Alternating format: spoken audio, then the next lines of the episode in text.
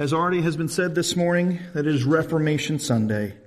And we've already heard the Reformation mantra in Scripture alone, by grace alone, through faith alone, in Christ alone, to God be the glory alone. A powerful phrase summarizing Scripture and how salvation is applied. This morning we're going to be looking at one of the key passages which I already mentioned, Ephesians 2, 1 to 10, which focuses at the heart of this Reformation mantra by grace alone, through faith in Christ alone. Let us now read together from God's holy, inerrant, and inspired word from Ephesians 2 1 to 10.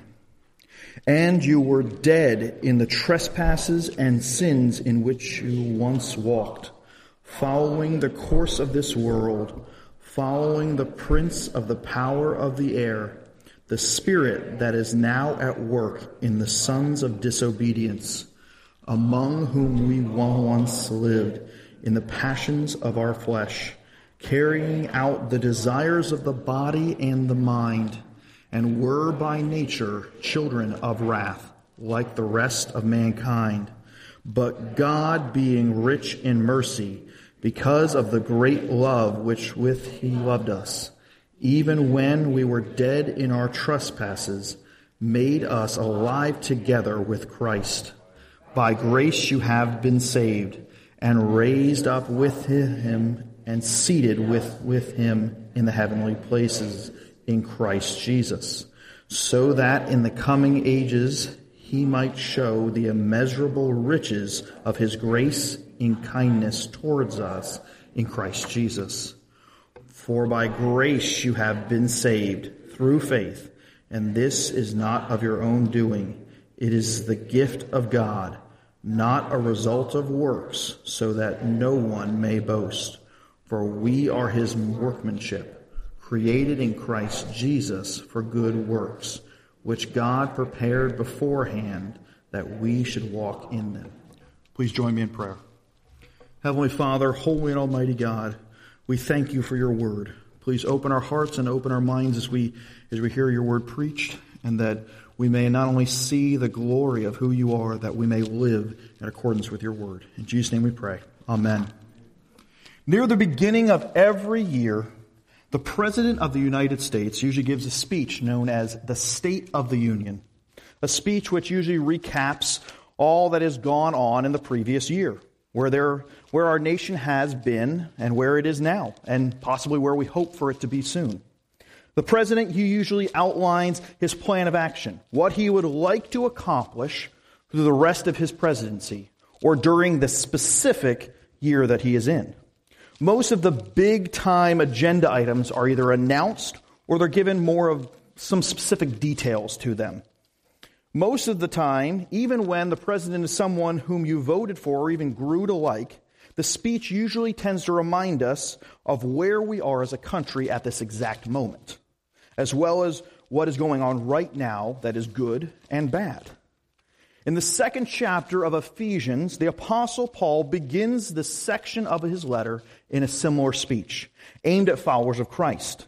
The topic is at every single person on earth, regardless of gender, age, nationality, or people group. His message is that every single one of us, from our birth are radically and inescapably depraved, meaning that we are all sinful to our core. Paul's message, it doesn't end there though. He reminds us that there is hope. Divine intervention on God's part. That by his grace alone, through faith in Christ alone, anyone who calls upon the name of the Lord will be saved. Praise be to God for this wonderful message of God's grace of this in this gospel. Now these are big concepts. Depravity, grace, and faith. But it is important for us to understand what they mean and how they relate to one another. If we are to grow in our faith in Christ and to share our faith with others. Let's look at this first concept of the radically depraved state of humanity. We see this in verses 1 to 3. Specifically, let's look at verse 1. It says this And you were dead in the trespasses and sins. Now, many in us, our society today, are, are fascinated with the idea of zombies or the walking dead. Most of their brains are mostly dead, bodies decaying, yet they're somehow still a little bit alive. All going off just basic instinct. The only thing that they want to do is feed. In these three verses, we see a similar type of concept, meaning that everyone since Adam is like a spiritual zombie. We are born with a sin nature, which makes us spiritually dead. We see this here in Romans 8 3. Even though we are able to walk around this earth, on average for about 70 years ish, we are unable by our own works to make ourselves spiritually alive. And like a zombie who does not care about their physical state, we as a humanity don't really care about our own spiritual deadness on our own. We're only able to see this spiritual deadness when God opens our eyes to it. Until then, we are wandering around life seeking after only temporary things, never looking at everlasting things, unless God, by His Spirit, makes us alive in Him. Every single one of us, no matter how many good earthly deeds we, or no matter how many earthly good deeds we do, are able to save ourselves from spiritual deadness that Paul is talking about in these verses. No matter how much cash we throw at it, no matter what types of earthly deals that you make, no matter how nice you are, no matter um, if each and every one of us walks every single old lady across the street for the rest of time. No matter what, this does not save us from the fiery pits of hell, of which there is no escape, there is no parole. Eternal separation from God is what hell is for our radically depraved souls. Now, speaking on depravity for just one second here, when we hear, hear terms like radical or total, the definition can be confusing. Unfortunately, some people think that we're bad, but there's still a bit of silver lining to us. There's still a little bit of goodness in us. Like the, like the embers of a fire trying to be stoked can return to a roaring fire. A lot of people think that that's how we are and that how we can be a follower of Christ by something that is in us. This is a nice sentiment. Unfortunately, there's no foundation for it in Scripture. Rather, what we see in Scripture is in Romans, uh, specifically here and in Romans 3 9 through 18, that there is absolutely no good in us. We are completely unable to do anything good in the sight of God. It may be good in the eyes of men, but because of our sin nature, or the deadness of our sin, passed down from our father Adam, every single good work that we do here on earth is tainted by our sin. Like a reformed criminal, never able to escape their past, always being suspected of a crime in their local community. That is how our good works are tainted by sin. So to recap, the state of humanity, we are spiritually dead because of our sin and because of the original sin of Adam, which gives us a sin nature. And there is nothing that we ourselves can do about it. Yet, there is good news. That is not all. So far, we've also looked at verse 1, but in verse 2, there's even more things um, that are about our spiritual deadness, some symptoms of it, of which that because of our spiritual deadness, we also follow a master. Not the creator of all, not God himself, but something of his, but, um, but something of a creature fallen creation, Satan himself. Verse 2 says this, in which you once walked, following the course of this world, following the prince of the power of the air, the spirit that is now at work in the sons of disobedience. Even though we are as God's creation, even though as God's creation, we are to follow him as our master, as our king, we have chosen to follow the prince of darkness instead. The darkness instead of the light. Or as Romans 6:20 puts it, because of our sin we are slaves to it, following Satan as our master rather than the holiness of God. For due to our spiritual deadness, we only seek what gratifies us in the moment, which is the promise of Satan. Unable to see the freedom which comes in Christ and the restoration of our relationship that we truly desire. Because of our slavery to sin and our radical depravity, we are deserving of God's wrath, as verse 3 shows us. Among whom we all once lived in the passions of our flesh, carrying out the desires of the body and the mind, and we are by nature children of wrath, like the rest of mankind. We have seen this same pronouncement recently in our study of Malachi, which we've been having for the last month or so, and we'll be returning to next week. We have broken our part in the covenant which was made with Adam as our representative. And we are deserving of the punishment which comes with it physical death and eternal, unending punishment in hell. Yet, like Malachi, we see hope. Hope that God promises in the next verse, which we'll look at a moment. But right now, we need to consider the importance of understanding the depth of our depravity and what it means in connection to the grace of God which we see in the rest of this passage. Because of our depravity, there is no good in us. There is nothing that we can do to be saved.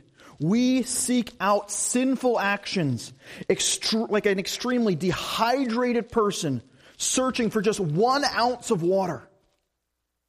And therefore, if we are to be saved, our salvation from sin must come from outside of ourselves. It must be applied to us. For we cannot even reach out and grab it because we don't know it's there.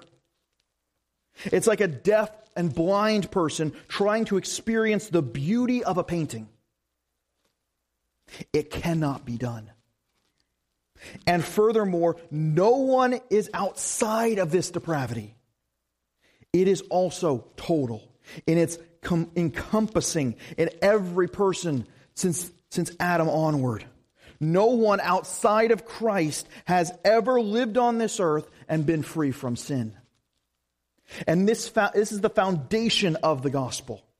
For if we don't understand the depth of our depravity, we cannot fully understand and appreciate the bountiful mercy that God showed by His grace. Praise be to God for being willing and able to reach down into the muck and save us from drowning us in sin by showing us grace. For we would never seek it out on our own. This is something that is a basic element of our worship of God, both in our singing to Him and our daily walk with Him. And this, also, this concept of depravity should also influence how we view others. How are you viewing your neighbor, your family member, your coworker, your friend, or even your child who does not know Jesus as their Savior? Do you look on them and see them just as sinful as you are? Needing just as much grace from God as you do yourself? Do, you, do they need to hear the gospel in word and deed?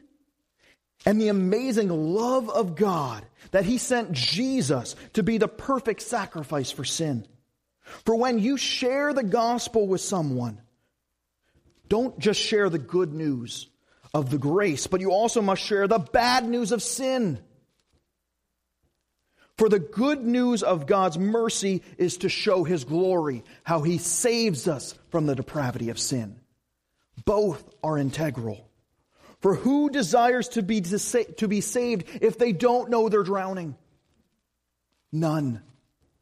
And that is what God is doing to us by showing us His mercy, opening our eyes to the sin that surrounds us and has engulfed us. And this brings us to the second part of our passage the grace of God, which we see in verses 4 to 7. Verse 4 specifically says this But God, being rich in mercy, because of great because of the great love with which he loved us. God's grace and his mercy is the heart of the gospel. So much in scripture and, and the works about Scripture have been written about this core doctrine. For me, recently, I've been reading through the Puritans, a number of Puritan works, first focusing on God's grace. And they have been a wellspring of hope and renewal for me. One book I was reading this past week was Grace Abounding in the Chief of Sinners by John Bunyan, which, as the title suggests, is about his conversion to Christ. God showing his abundant mercy and his grace, loving, loving Bunyan before Bunyan could ever love God then detailing his struggle with sin and with the Holy Spirit sanctifying him, changing him from the inside out, uh, conforming him to the image of Christ, all because of the grace and the mercy that God showed him. What God has done for a person like John Bunyan, he does for each and every single person he saves from sin. God is boundless in his mercy and shows us his love before every anyone could ever love him by sending Jesus the son as the sacrifice needed for sin. For because of our radical depravity, we ourselves cannot be saved by our own works. Because God is merciful and because he shows us his grace instead of casting all of humanity into hell as we rightly and justly deserve god loved us by sending jesus to live the perfect life according to the law which he gave us to live that we could not obey and he held up his end of the covenant fulfilling the law perfectly as was required then he takes the curse of the law upon himself, physical death, taking all our sins upon himself by the way of being the perfect blood sacrifice on the cross, dying in our place. And after being under the power of death for three days, he rose again from the grave, defeating death and giving the blessing of the covenant, a restoration with God, a restoration of our relationship with Him, and eternal life in Him as the blessings of salvation brought all about by God's mercy. Praise be to God for His bountiful grace to the depravity of His children. Yet, is there only one way to be saved? Or, in other words, is God's grace the only avenue to salvation from sin? We love looking at alternate paths to things. If you're like me, you use your GPS a lot. And if you fuss with it enough, you can see that there are alternate routes to your destination. A lot of them may not be as quick or as easy as they may be. For me, once I was took a wrong turn and tried to fuss with it, and around I think 12 a.m. or mid or midnight or 1 a.m., I somehow ended up in downtown D.C. in a very bad part of it. Okay, alternate routes are not always the best thing. While the world may give us an answer of yes, there are alternate routes to salvation. There are multiple ways. Each and every single one of them is refuted in Scripture, which all boil down to works based righteousness. That if we do enough, we can earn our salvation. For as we see in verses 1 and 2, though, and now see it in verse 5, it says this Even when we were dead in our trespasses, made alive together with Christ, by grace you have been saved. There is no other option for a person who is dead, for the dead cannot make themselves alive again. Amen. Just like a person dying, drowning cannot save themselves, they need a lifeline outside of themselves. The lifeline is the grace of God. Martin Luther, in his commentary on the Apostles' Creed, explained it beautifully this way Neither you nor I could ever know anything of Christ or believe in him and obtain him for our Lord unless it were offered to us and granted to our hearts by the Holy Spirit through the preaching of the gospel. Meaning that it is only by God are we saved. There is nothing from ourselves which makes it truly a gift, a gift of grace. As verse 9 points out, no one can boast in that because it's a gift of God. God's free gift of grace is not only the best option, it's the only option. But who gets this grace? Who gets this gift of unmerited favor with God? The answer is those who he has chosen before the foundation of the world. Not by the actions that we do or that we have done or will do, but by the will of God. He chooses whom he wishes by his will for his grace to give. It is his grace to give to whom he chooses. Like how many of us choose who we want our inheritance to go to. Maybe certain family members and not other ones. It's ours to give as we please. So it is God's choice to give this grace to whom He chooses. But what happens when God's gift of grace is accepted? What happens to us? In the next part of this passage, verses 6 and 7, it says this, and raised up with him and seated with him in the heavenly places in Christ Jesus, so that in this coming ages he might show the immeasurable riches of his grace in kindness towards us in Christ Jesus. What happens to those who accept this grace given by God by the power of the Holy Spirit? Union with Christ. These, the works of Christ, become our own. His righteousness, His good works get applied to our account. For the love that God shows to us through Christ was given so that when we are judged by the Father in His holy presence, instead of the Father looking at our sinful actions, the rags, the filthy rags of our works, He instead sees the holiness of Christ the richness of his works. Praise be to God for his mercy that he has shown upon us. So how do we apply this, this? How do we apply God's mercy to our daily life? Well, we see this in the first part of the sermon, and now it is key to our understanding of how we must act. Because God has shown mercy on his creation, we must show mercy on others by loving them, caring for them, showing them the grace that God has shown us in word and deed. We're also to share the gospel. And when we do so, as I said before, rat, um, emphasize the radical depravity due to our sin, as well as the plentiful grace of God shown by His mercy. For as all encompassing is the debilitating nature of our sin, so too is the absolute restorative power of God's grace. Hear that again. For as all encompassing is the debilitating nature of our sin, so too is the absolute restorative power of God's grace. For it is by grace that we have been saved. This is the core of the gospel, the unmerited favor of God shown to his people. Praise be to the Father for his grace in sending his Son. Praise be to the Son, Jesus, for his life, death, and resurrection. And praise be to the Holy Spirit for enabling God's children to accept this gift of grace through faith in Christ alone.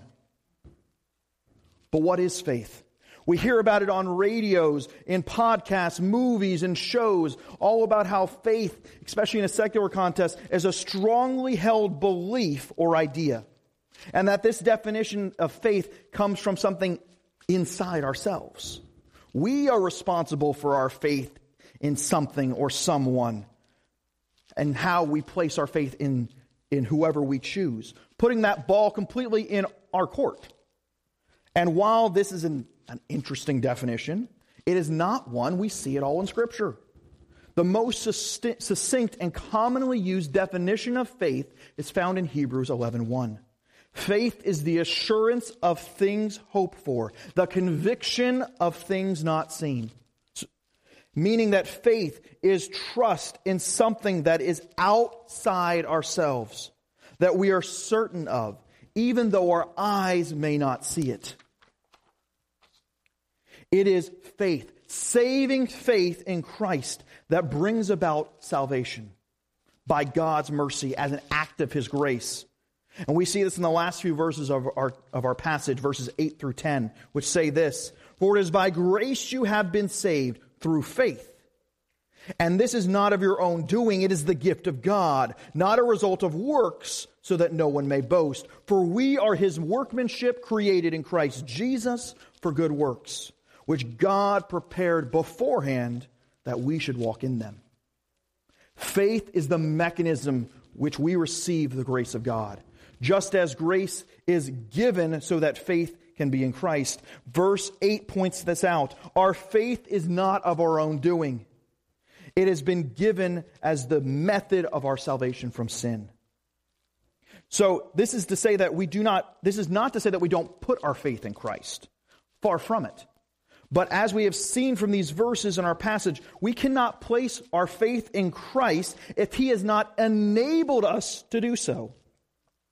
Meaning that all of salvation is from God. It is in him fulfilling the promise that he has made in the Garden of Eden to save us from sin. Like being given an envelope from a college counselor. Think back to your college days or think forward to them. All right, that he says on his on your behalf, even though you did not meet the minimum standards for enrollment, the university has granted you admission. Not only that, we've given you a full scholarship and all your classes We've paid for them. And all of your classes, we've also completed them all for you. Here are all your grades you passed. Here's your diploma. All you must do is accept the enrollment into this college, which we've now enabled you to do. As far fetched as this educational idea is, it illustrates the comprehensiveness of God's part in the salvation of our soul. We can do nothing on our behalf until God enables us to accept the gift by the power of His Holy Spirit. Enabling our faith is a gift from God. This underscores the sovereignty, God's sovereignty over all things in our lives. From the rule over all of creation to the lives of every single person in creation. Praise be to God for his total and encompassing act of salvation of the sinner. So, why is this free gift not something that we can do ourselves? The simple answer for us it was shown in verse 9. If faith is something that we could do ourselves, then God himself would not be sovereign. And we could boast about our work. Additionally, because of our radical depravity, we can do nothing good without God. So everything must be through him and by him alone. Yet sadly, even though this doctrine is clearly presented in Scripture, it's not always taught this way. And is one of the primary points of the Reformation. For back in the Middle Ages, there was a common practice in the Roman Catholic Church called the selling of indulgences. That God's mercy was so abundant and so rich, like a treasure chest being opened, that if you wanted to make sure you were going to heaven, or if you'd like to get someone out of purgatory, which is the Catholic doctrine of being in a middle ground between heaven and hell, which everyone goes to after they die, you could give money to the church or say so many prayers to Mary because you couldn't talk directly to Jesus, and your loved ones would get out of either hell or purgatory just by giving money or saying so many prayers. All of this is works based righteousness and is found nowhere in Scripture. This is one of the main points of Martin Luther's 95 Theses and the Reformation as a whole. For everything that we must believe has to be found in Scripture. In Scripture alone.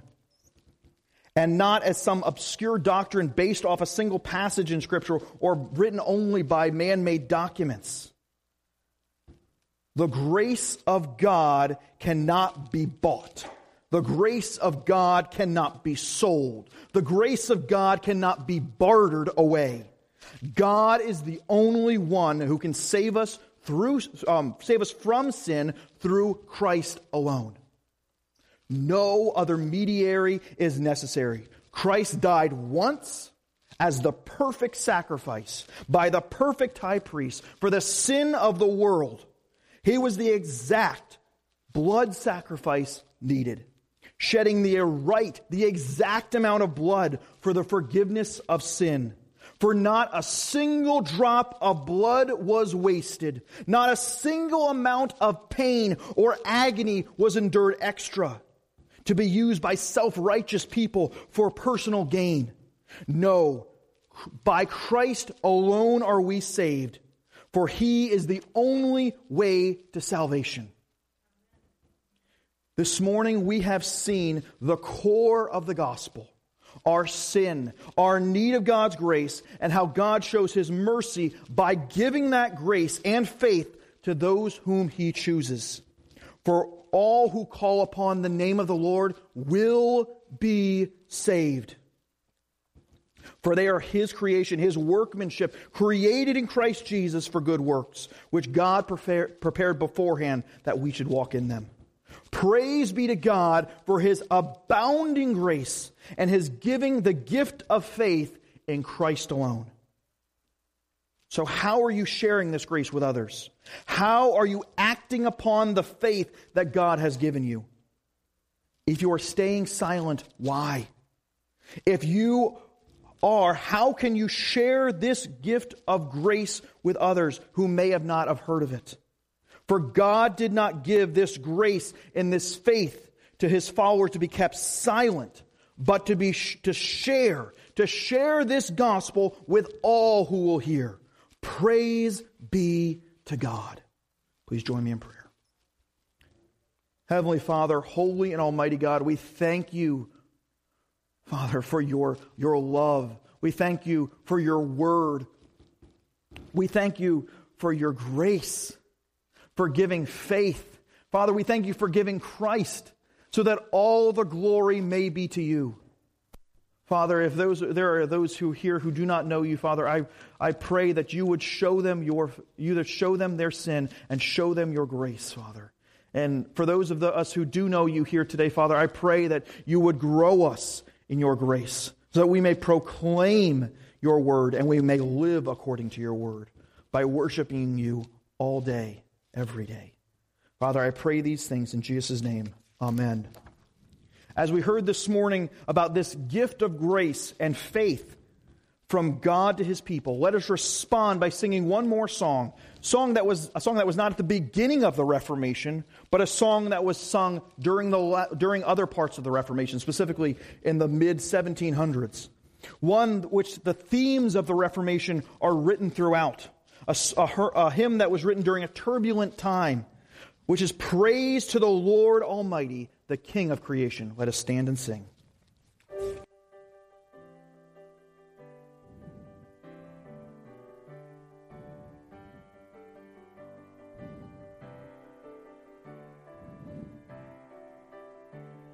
Let's sing together.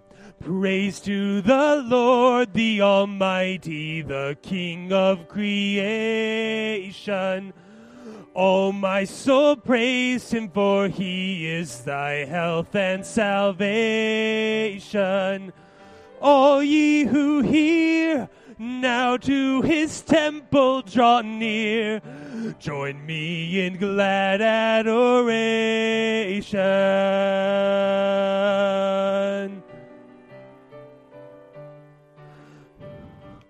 Praise to the Lord who o'er all things so wondrously reigneth, shelters thee under his wings, yes, so gently sustaineth. Hast thou not seen how all thy longings have been granted for what he ordaineth?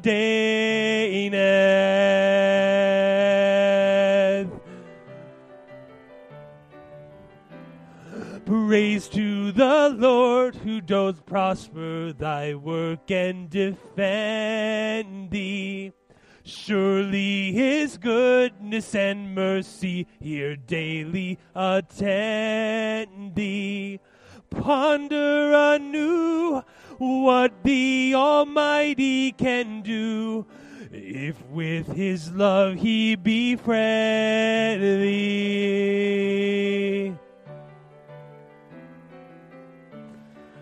Praise to the Lord, praise to the Lord, oh let all that is in me adore him. All that had life and breath come now with praises before him. Let the Amen sound from his people again. Gladly, for aye we adore him. Amen. You can be seated.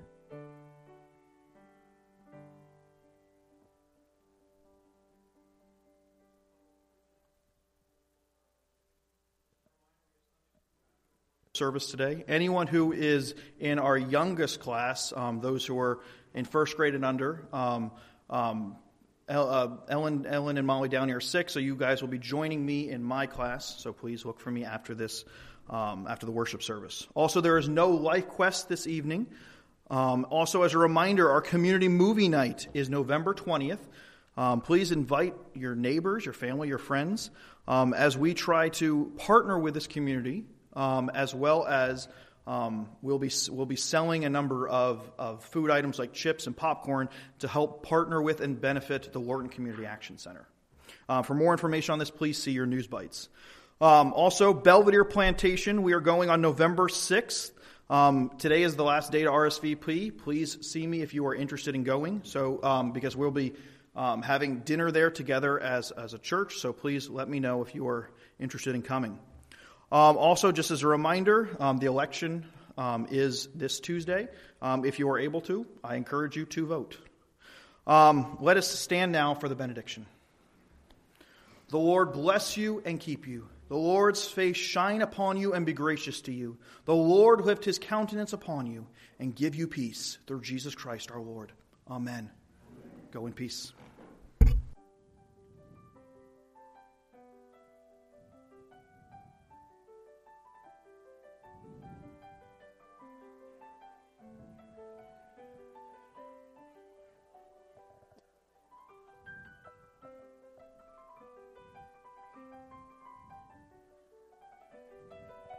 What would you like to say?